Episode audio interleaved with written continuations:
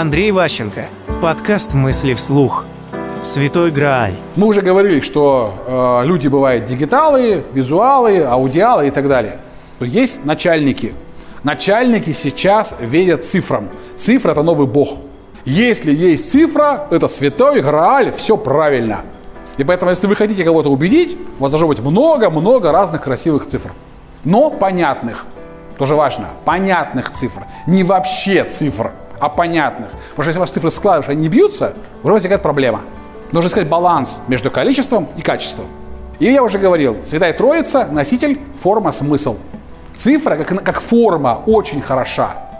То есть выраженная мысль и идея в цифрах намного лучше, чем выраженная в буквах. Но нужно уметь этот смысл вложить.